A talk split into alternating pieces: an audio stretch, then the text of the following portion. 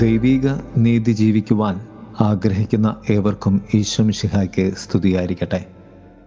തിരുസഭാ മാതാവ് ഇന്ന് നമുക്ക് നൽകുന്ന വചനധ്യാനം മത്തായുടെ സുവിശേഷം പതിനേഴാം അധ്യായം ഇരുപത്തിരണ്ട് മുതൽ ഇരുപത്തി ഏഴ് വരെയുള്ള വാക്യങ്ങളാണ്.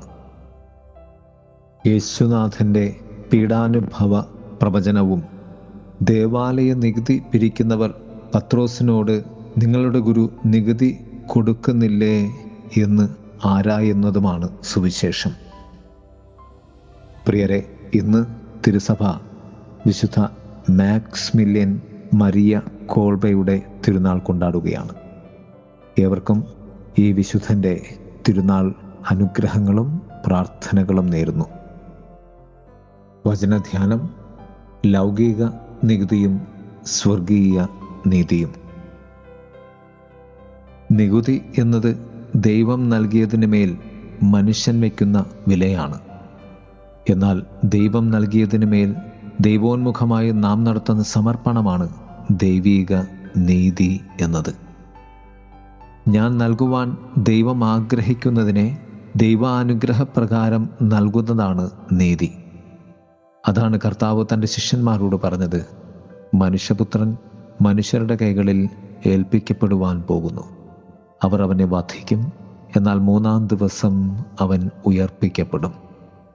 ദൈവിക നീതിയുടെ സമ്പൂർണതയാണ് ഈ മൂന്ന് കാര്യങ്ങൾ. യേശുവിനെക്കുറിച്ച് യേശുനാഥൻ തന്നെ പറഞ്ഞത്. ഒന്ന് മനുഷ്യപുത്രൻ മനുഷ്യരുടെ കൈകളിൽ ഏൽപ്പിക്കപ്പെടും. രണ്ട് അവർ അവനെ വധിക്കും. മൂന്ന് മൂന്നാം ദിവസം അവൻ ഉയർപ്പിക്കപ്പെടും. സഹനത്തിനായി ദൈവത്താൽ നീ ഏൽപ്പിക്കപ്പെടുകയാണ് ചെയ്യുന്നത് എന്നാണ് ആദ്യ സത്യം. രണ്ട് ആ സഹനം നിനക്ക് ഏൽപ്പിക്കുന്ന ക്ഷതവും മുറിവും ദുഃഖവുമാണ്.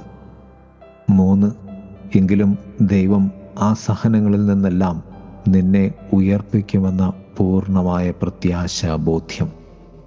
ഇതാണ് ലൗകിക നികുതി അനുഭവത്തിനും ദൈവിക നീതി അനുഭവത്തിനുമിടയിലുള്ള ആത്യന്തികമായ വിശ്വാസ സത്യം. കർത്താവ് ഷിമയോനോട് ചോദിക്കുന്നു നിനക്കെന്ത് തോന്നുന്നു? ഭൂമിയിലെ രാജാക്കന്മാർ ആരിൽ നിന്നാണ് നികുതിയോ ചുങ്കമോ പിരിക്കുന്നത്? തങ്ങളുടെ പുത്രന്മാരിൽ നിന്നോ അന്യരിൽ നിന്നോ? അന്യരിൽ നിന്ന് എന്ന് പത്രോസ്ലിഹ പറയുന്നു. കർത്താവ് പറഞ്ഞു അപ്പോൾ പുത്രന്മാർ സ്വതന്ത്രരാണല്ലോ. ലൗകിക നികുതി എന്നത് പാരതന്ത്ര്യമാണ്. ഈ ലോകം നിന്റെ മേൽ ഏൽപ്പിക്കുന്ന ഏതൊരു നികുതിയും നിനക്ക് ഒരു പാരതന്ത്ര്യത്തിന്റെ തലമാണ് നൽകുന്നത്. എന്നാൽ ദൈവിക നീതി എന്നത് സ്വാതന്ത്ര്യമാണ്. കാരണം നിന്റെ നുഖവും നിന്റെ ജീവിതഭാരവും എടുത്തു മാറ്റുവാൻ ദൈവം നൽകിയ വിലയാണ് അത്. അതുകൊണ്ട് തന്നെ നാം മനുഷ്യർക്ക് നൽകുന്ന വില നികുതിയും ദൈവത്തിന് നൽകുന്ന വില നീതിയുമാണ്. വിശുദ്ധ മാക്സ്മില്യൻ മരിയ കോൾബെ ഈ രണ്ട് സത്യങ്ങളും ഒരുപോലെ ജീവിച്ച വ്യക്തിയാണ്. ഒരു കൺവെൻഷൽ ഫ്രാൻസിസ്കൻ സന്യാസിയായിരുന്ന കോൾബെ മരണ ക്യാമ്പിൽ സഹതടവുകാരനായ ഫ്രാൻസിസക് കജാവ്നിസെക് എന്ന ഒരു പോളണ്ടുകാരനായ പട്ടാളക്കാരന് വേണ്ടി സ്വയം മരിക്കുവാൻ മനസ്സാകുന്നു. ആയിരത്തി തൊള്ളായിരത്തി എൺപത്തി രണ്ട് ഒക്ടോബർ പത്താം തീയതി രക്തസാക്ഷിയായി അദ്ദേഹത്തെ ജോൺ പോൾ രണ്ടാമൻ മാർപ്പാപ്പ ഉയർത്തി.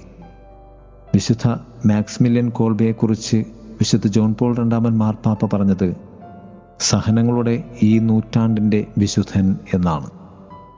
മയക്കുമരുന്നിന്റെ നീരാളിപ്പിടുത്തത്തിൽപ്പെട്ടിരിക്കുന്ന ഒരു പുതു തലമുറയ്ക്ക് രക്ഷ നൽകുവാൻ പോരുന്ന ഏറ്റവും വലിയ മാധ്യസ്ഥമാണ് വിശുദ്ധ മാക്സ് മില്യൻ കോൾബയുടെ നാമമെന്നത്.